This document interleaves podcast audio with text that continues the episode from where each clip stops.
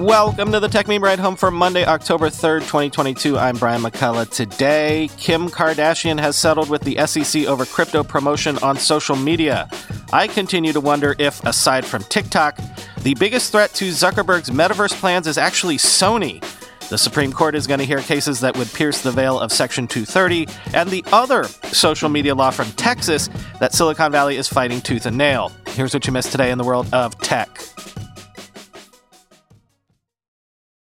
Kim Kardashian has agreed to a settlement with the SEC for $1.26 million after not reporting a $250,000 payment to promote Ethereum Max on Instagram. And as part of the agreement, she won't be allowed to promote crypto for three years. Quoting CNBC, this case is a reminder that when celebrities or influencers endorse investment opportunities, including crypto asset securities, it doesn't mean that those investment products are right for all investors. Gary Gensler, chairman of the SEC, said in a news release. Kardashian has already felt regulatory heat over her Ethereum Max promo, which she posted on Instagram in June of last year. She started the post by asking her millions of followers, are you into crypto? This is not financial advice, but sharing what my friends just told me about the Ethereum Max token, end quote. Investors sued her, former NBA star Paul Pierce, and superstar boxer Floyd Mayweather Jr. earlier this year over the promos for Ethereum Max, accusing them of artificially inflating the value of the asset. The SEC on Monday said Kardashian failed to report that she was paid $250,000 to publish a post about EMAX tokens, a crypto asset offered by Ethereum Max. The post, which featured the hashtag hashtag ad, included a link to the Ethereum Max website, which gives users instructions about how to buy the tokens the regulator added. Her failure to disclose the payment was a violation of federal securities laws, the SEC said. She agreed to pay $260,000, which includes the payment she received, plus interest, in addition to the $1 million penalty, the agency said. Congress passed a law many decades ago called the Securities Act, and it was to protect the public. Gensler told CNBC's Squawk Box on Monday morning. Part of that law said that if you tout a stock, you have to disclose you're getting paid, end quote. Lots of chatter about this, and a lot of people asking so are celebrities being made poster children for this sort of thing while the actual folks behind the products being shilled are getting away without any action? Quoting Joe Weisenthal on Twitter. It's interesting that the SEC is going after piddly celebrity crypto pumps, but at the same time, various shadow banks that held hundreds of millions of retail dollars, etc., were given free rein, end quote. Also, lots of folks asking, is Matt Damon in touch with his lawyer this morning? What about the folks over at Goop? But Ron Hammond tweeted this, quote, very interesting for a lot of reasons, but timing of this news is one to consider.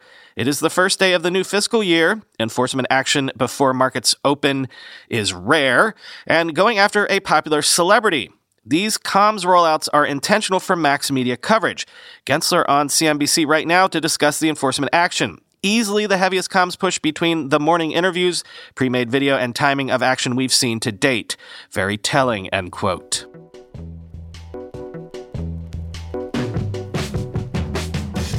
Meanwhile, sources are telling the Financial Times that Celsius founder Alex Mashinsky withdrew $10 million from the crypto lender weeks before the company froze user accounts. A source says that around $8 million of that was used for taxes. But, quote, the withdrawals of crypto by Mashinsky in May came as customers were pulling their assets from the company in large numbers, spooked by the turbulence in crypto markets and concerns about Celsius's financial health. Celsius froze withdrawals on June 12th, leaving hundreds of thousands of retail investors unable to access their savings. The company filed for bankruptcy in July with a $1.2 billion hole in its balance sheet. The business reached a peak last year of $25 billion worth of crypto assets deposited by customers who were attracted by the outsized interest rates Celsius offered, some as high as 18% on certain cryptocurrencies. The withdrawal revelations will intensify scrutiny of Mashinsky, who resigned as chief executive on Tuesday, and will raise questions about when he knew Celsius would be unable to return customers' assets. Details of Mashinsky's transactions are set to be submitted in court by Celsius in the coming days as part of a broader disclosure by the company of its financial affairs. A spokesperson for Mashinsky said he and his family still had $44 million worth of crypto assets frozen with Celsius even after the withdrawals, which he had voluntarily disclosed to the official unsecured creditors committee in the bankruptcy proceedings. In mid to late May 2022, Mr. Mashinsky withdrew a percentage of cryptocurrency in his account, much of which was used to pay state and federal taxes. In the nine months leading up to that withdrawal, he consistently deposited cryptocurrency in amounts that totaled what he withdrew in May, the spokesperson said. He continues to be committed to working with and uniting the community around a recovery plan that will maximize coin and liquidity for all, they added. Mashinsky, 56, co founded Celsius in 2017 and was the public face of the company, appearing in weekly video addresses on YouTube in which he pushed his message of financial liberation from the banking establishment. End quote.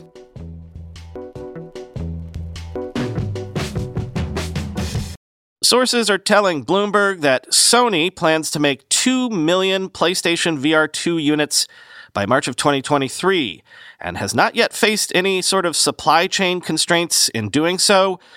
To quote Teddy KGB from the movie Rounders, very aggressive. Quote, Mass production of the virtual reality goggles began in September and hasn't yet faced supply chain constraints, said the people who asked not to be identified discussing private information. The production figure could be adjusted depending on the device's sales momentum once it's released early next year. Sony's roadmap for the PSVR 2 anticipates much greater popularity than the company's preceding PlayStation VR goggles for the PlayStation 4, which took eight months to reach a million sales. Meta's Quest 2, the most popular VR headset today, shipped 2.8 million units in its first quarter of availability, according to IDC figures. Sony has yet to give an official price or release date for the PSVR 2.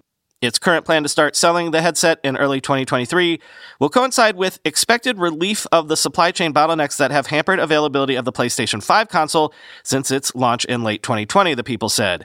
That would give the company sufficient inventory of both headsets and consoles for a big marketing push.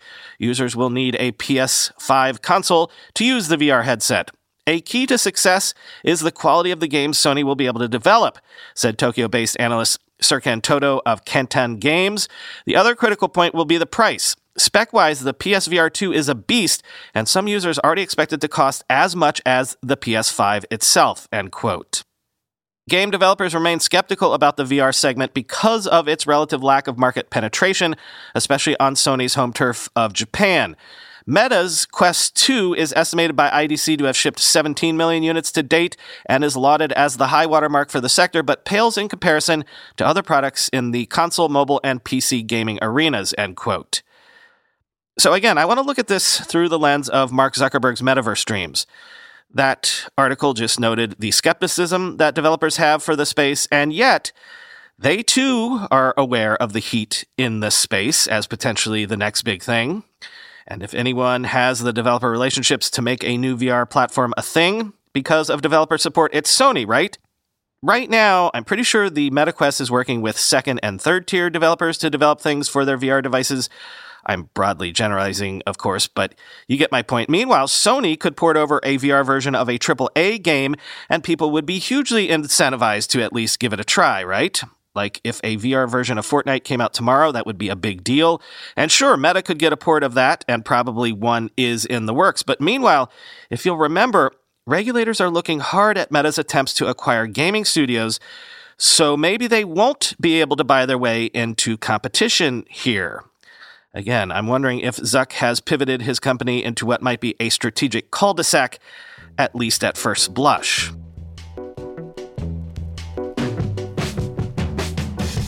The United States Supreme Court has agreed to hear two Section 230 related cases.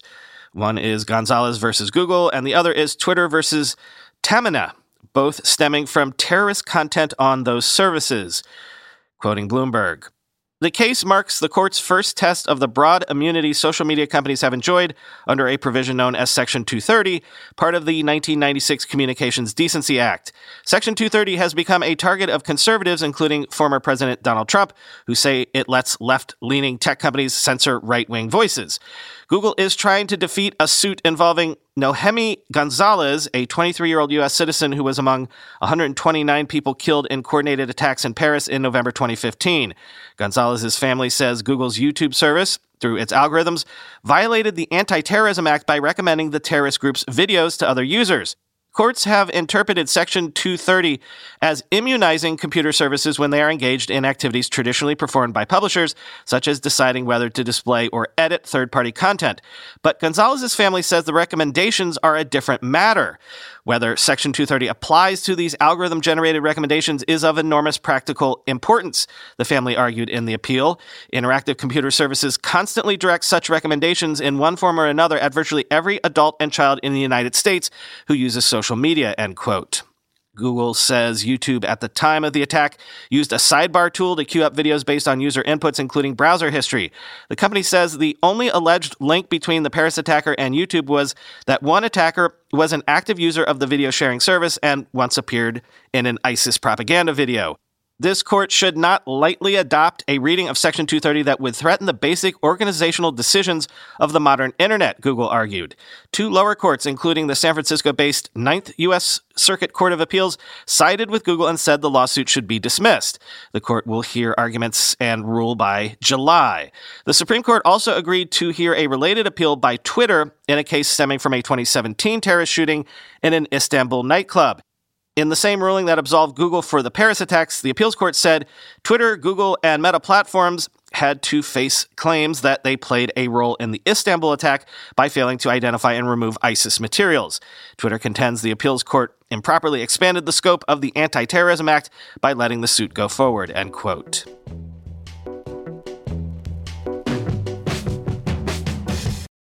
Okay, it's time to commit. 2024 is the year for prioritizing yourself.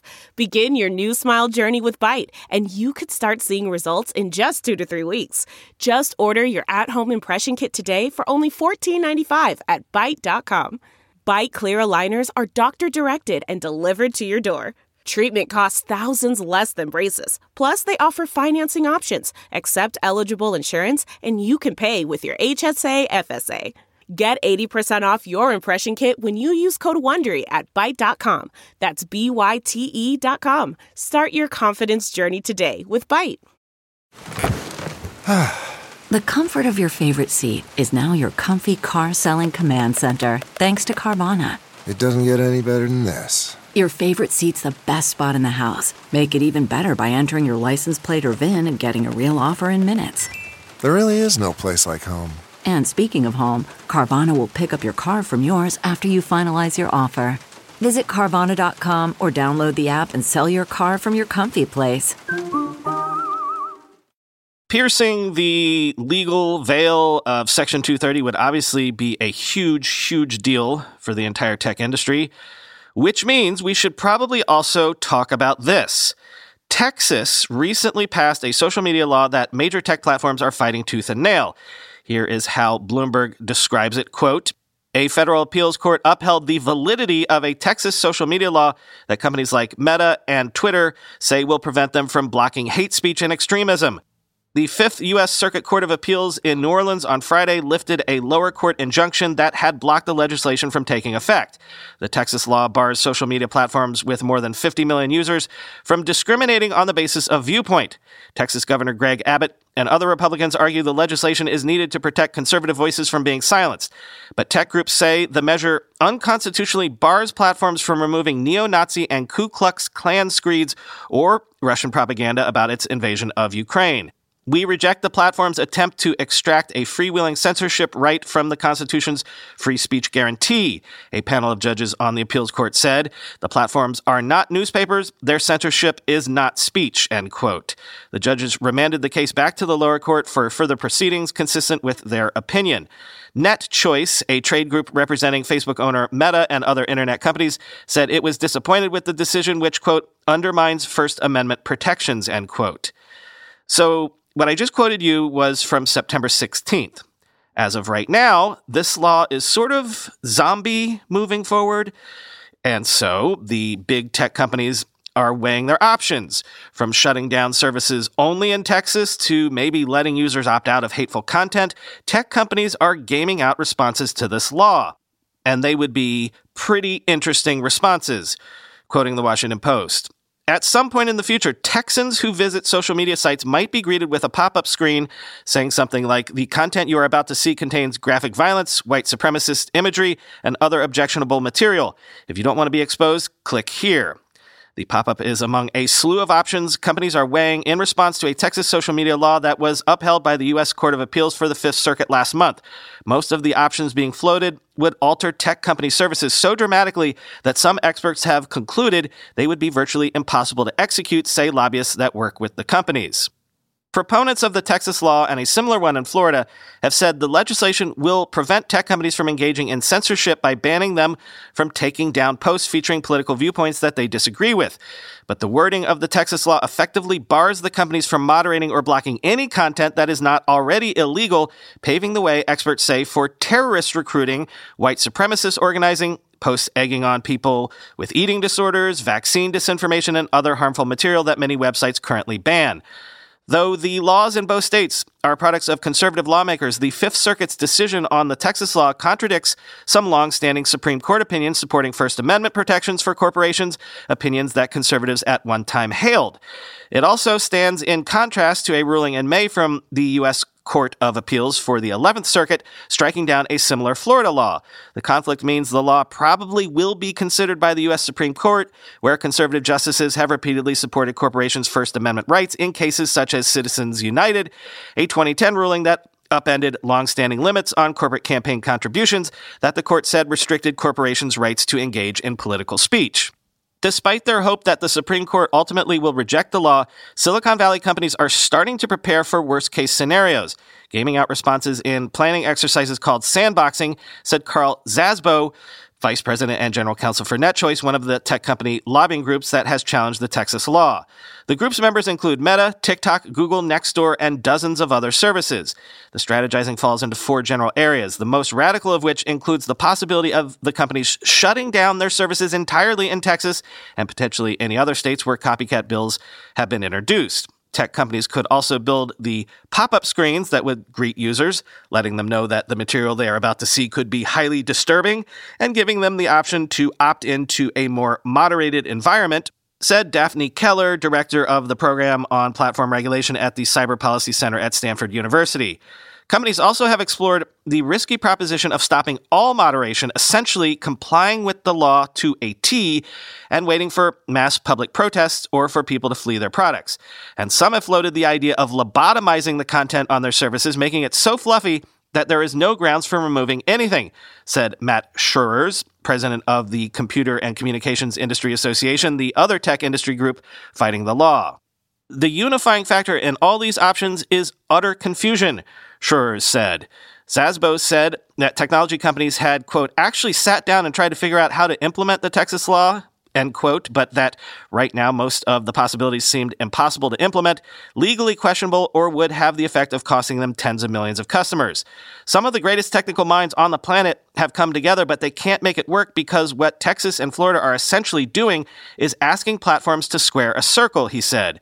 The experts likened the law to forcing Barnes & Noble bookstores to host copies of Adolf Hitler's Mein Kampf manifesto or requiring newspapers such as the Washington Post to publish op-eds by self-proclaimed neo-Nazi candidates, end quote.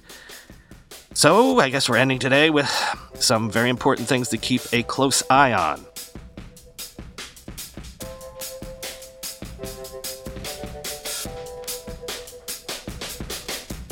That's all for today. Talk to you tomorrow.